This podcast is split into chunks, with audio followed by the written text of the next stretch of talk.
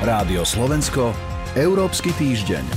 Slovensko má najnižšiu podporu členstva v Európskej únii, napriek tomu väčšina Slovákov verí, že máme z nej profit. Podarilo sa teda Bruselu presvedčiť ľudí, že majú z neho úžitok a pocenil ďalšie oblasti? To bude témou Európskeho týždňa. Začneme ale jednou časťou, ktorú Európska únia ovplyvňuje, a to je agropolitika.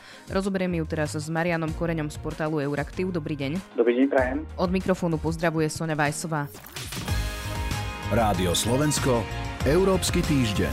Vláda tento týždeň schválila na mimoriadnej schôdzi strategický plán pre spoločnú poľnohospodárskú politiku, ktorú môže konečne poslať aj Európskej komisii. Malo by sa tak udiať do 5 dní. Čo bude teraz ďalej a prečo ju vlastne teda posiela do Eurokomisie? Je to štandardný proces, ktorý sa v Európskej únii uplatňuje pri takýchto dôležitých materiáloch, ktoré sa týkajú takého veľkého objemu európskych prostriedkov. Slovensko z polnohospodárskej politiky získa vyše 4 miliardy eur, ale ono to nie je samozrejme úplne zadarmo. Európska komisia chce dohliadať na to, aby čerpanie týchto peňazí a pravidlá ich čerpania, čo vlastne nastavuje ten strategický plán, o ktorom hovoríme, budú súľať s európskou legislatívou a hlavne s cieľmi, ktoré Európska únia chce dosiahnuť v polnohospodárstve v tých nasledujúcich nasledujúcich 5 rokoch. Teraz, keď ministerstvo pošle plán do Bruselu, tak komisia ho začne analyzovať a bude mať 3 mesiace na to, aby svoje pripomienky k agrodotačnému plánu poslala naspäť na Slovensko a potom by ich ministerstvo malo nejak zohľadniť a následne ten konečný návrh strategického plánu už bude doľaďovať v spolupráci s Európskou komisiou. Zatiaľ nie je úplne jasné, keď by teda komisia ten náš dokument mohla schváliť. Minister pôdohospodárstva včera Samuel Vočan včera hovoril, že predpokladá, že by to mohlo byť niekedy v priebehu leta. Predstaviteľi Európskej komisie hovoria o septembri.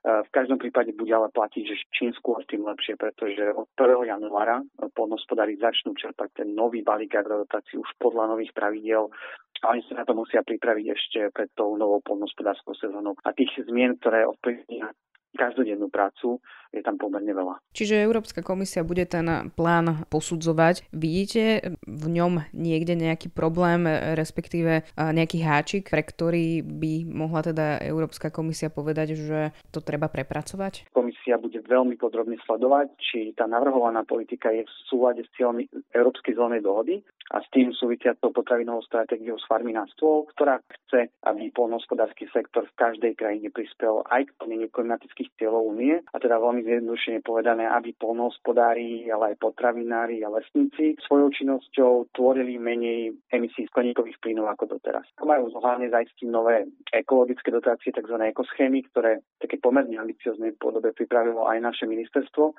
No a potom je pre komisiu veľmi dôležitá podpora malých a stredných a generačná obnova v. Slovensko vlastne prvýkrát zavádza stropovanie priamých platieb na farbu, čo je jedno z opatrení, ktoré nás už polnospodárov dlhé roky trochu polarizuje.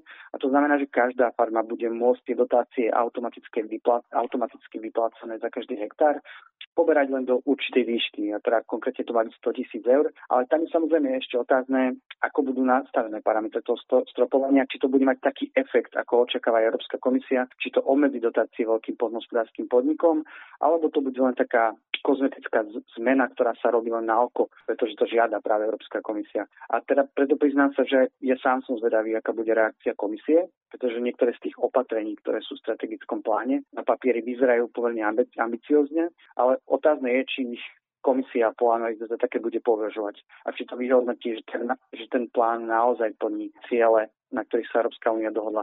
Ale nemyslím si, že by v tom procese došlo na taký problém, pre ktorý by Európska komisia tento plán nemala v Slovensku schváliť. Keď hovoríte, že to je ambiciózny plán, ku ktorému sa nejakým spôsobom teda Európska komisia môže postaviť, ak tá politika bude platiť e, alebo je určená pre roky 2023 až 2027, môže potom počas už toho čerpacieho obdobia dôjsť k tomu, že by to pozastavila Európska komisia tie dotácie? Samozrejme to sa stať môže ono to je vlastne vyplýva z úloh, ktoré Európska komisia má. Ona má strážiť, aby všetky peniaze európskych daňových poplatníkov boli v Európskej únii čerpané alebo využívané podľa dohodnutých pravidiel a teda bez nejakých ohrození podvodov alebo, alebo korupcie. To znamená, že sa môže stať, čo sa nakoniec stalo už aj v predošlom programu období v súvislosti s niektorými kauzami, ktoré sa týkali polnohospodárských dotácií a ich pridelovaní na podhospodárskej platobnej agentúre, kedy časť peňazí nakoniec bola zablokovaná Európskou komisiou, pretože komisia nebola presvedčená o tom, že tie peniaze na Slovensku sa využívajú tak, ako majú. Samozrejme, toto sa môže stať, nie je to vylúčené. Ja ale predpokladám, že už aj na základe tých opatrení, ktoré ministerstvo práve po tých predošlých skúsenostiach prijalo, že že takéto niečo by nemalo, nemalo hroziť už v budúcnosti. Uzatvára Marian Koreň, ďakujem vám za rozhovor. Ďakujem pekne. Rádio Slovensko, Európsky týždeň. Výsledky aktuálneho prieskumu Eurobarometra rozoberiem teraz s Radovanom Gejstom z portálu Euraktiv. Dobrý deň. Dobrý deň. Prieskum ukázal, že členstvo v Európskej únie považuje za dobrú vec iba 39% Slovákov, jeden z desiatich ho považuje za zlú vec a zvyšok má neutrálny postoj. A ako ste napísali v Euraktive, Slovákov opúšťa pozitívne naladenie z členstva v únii a nahradza ho skôr neistota. Ako sa na to teda pozeráte na tieto výsledky a to, čo zlyhalo? Je to výsledok viacerých faktorov. V prvom rade to, že ľudia nepovedia v prieskume, že považujú členstvo za dobrú vec, ešte neznamená, že by boli za vystúpenie krajiny z Európskej únie. To je taký ten pocit pragmatického zvažovania, čo je na členstve dobré a čo zlé. Dôležitý je samozrejme trend, ten pokles priamej podpory alebo považovania Európskej únie za dobrú vec. Podľa mňa vyplýva jednak z toho, že na začiatku to členstvo Slovenska v Európskej únii bolo vysvetľované také ako feel good veci, hej, že je to fajn, že sme v klube tých veľkých, že sme v klube tých moderných, tých mocných. Takýto typ pocitu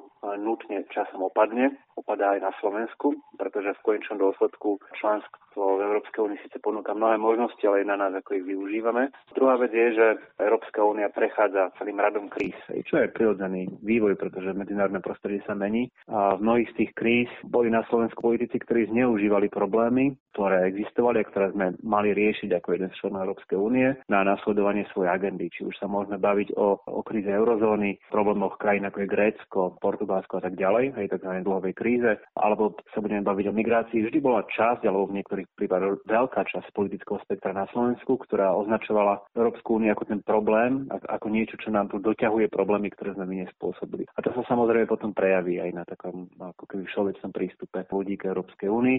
A tretia vec je, sa v tom odráža aj taká celková rastúca nespokojnosť s politikou, nielen európskou, ale aj slovenskou, s inštitúciami. Keď hovoríte, že je to celkovo nejaká nespokojnosť eh, s politikou, nedôvera v politikov, to sa ukázalo aj počas pandémie. Odráža sa možno aj teda COVID-19 nejakým spôsobom aj na dôvere Slovákov v Európsku úniu? Určite sa odráža. Veľmi nepočúvame to, ako nám členstvo Európskej únie pomohlo prekonať pandémiu. Dodávky vakcín na začiatku boli skôr problematizované. Hovorilo sa, že možno sme nemali čakať na spoločné nákupy Európskej únie, možno sme mali, možno by sme vedeli postupovať rýchlejšie, ako to urobil Izrael alebo Veľká Británia. Už trošku sa nehovorí o tom, že Izrael a Veľká Británia boli v absolútne inej situácii ako Slovensko a, a myslím si, že keby nebolo spoločných nákupov, tak máme o mnoho, mnoho väčší problém s dodávkami. Nespomenul sa tá ako keby výhodná časť toho členstva, skôr sa spomínali tie problémy. Zlé dohody, meškajúce dodávky a tak ďalej. A to isté pokiaľ ide o ekonomiku, ekonomiku. Samozrejme, Slovensko ako malá ekonomika, malá krajina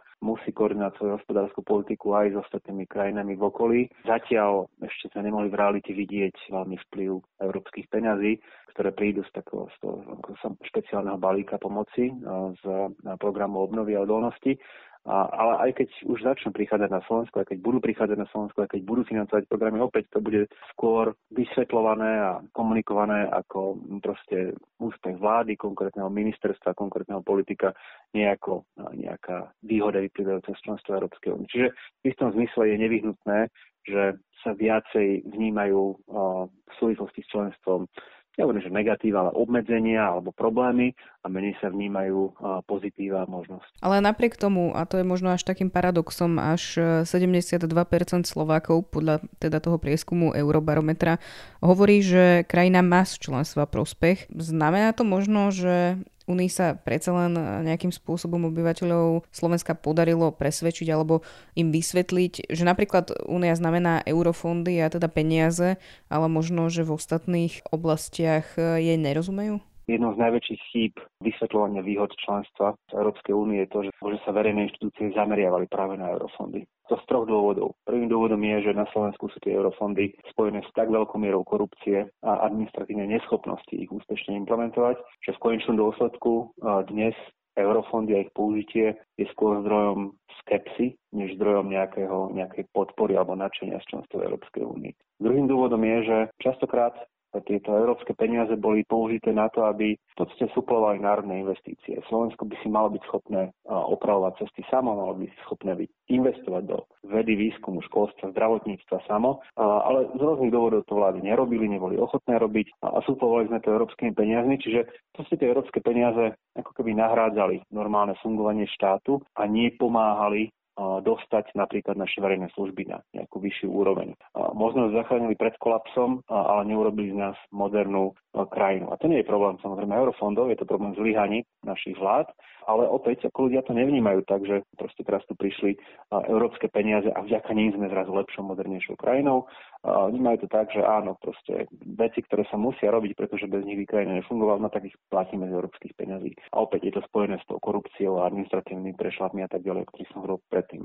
A potom je tu tretia vec a to je, že pre Slovensko je členstvo v Európskej únii výhodné o mnoho viac úplne iných dôvodov. Politická stabilita, ktorú by sme tu nemali, ekonomická prosperita, ktorú by sme tu nemali aj s tými všetkými problémami, ktoré máme, stále dnes vyššie, ako keby sme boli mimo Európskej únie, bezpečnosť a tak ďalej a tak ďalej. A keď sa pozrieme na prieskumy, eurofondy v nich už ani tak veľmi nefigurujú. Ľudia naozaj vnímajú tie ako kebyže hmatateľné veci skôr.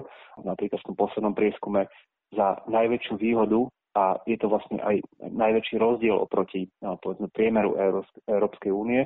Slováci považujú možnosť pracovať v zahraničí. Opäť je to prirodzené. Slovensko nebolo schopné ako samostatná krajina riešiť problém s nezamestnanosťou. V podstate sme ho vyriešili tým, že sa otvorili hranice a ľudia mohli ísť pracovať vonku. Alebo potom ľudia, ktorí sú kvalifikovaní, šikovní a tak ďalej, nájdu vonku o mnoho lepšie zamestnanie, o mnoho lepšie platené podmienky ako na Slovensku. Čiže myslím si, že je, bolo nesprávne redukovať to iba na, na eurofondy. Eurofondy sú dokonca kontroverzné. A pokiaľ ide o také ako keby všeobecné vysvetľovanie, asi si Slováci uvedomujú hmatateľné dôsledky, pretože s nimi každodenne žijú.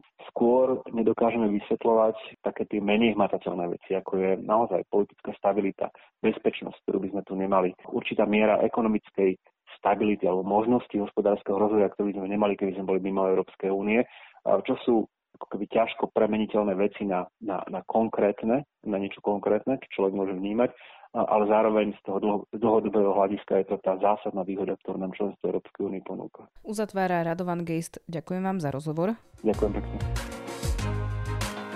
A Európsky týždeň je v závere. Pripravili ho portál Euraktiv a Sone Vajsová. Rádio Slovensko, Európsky týždeň.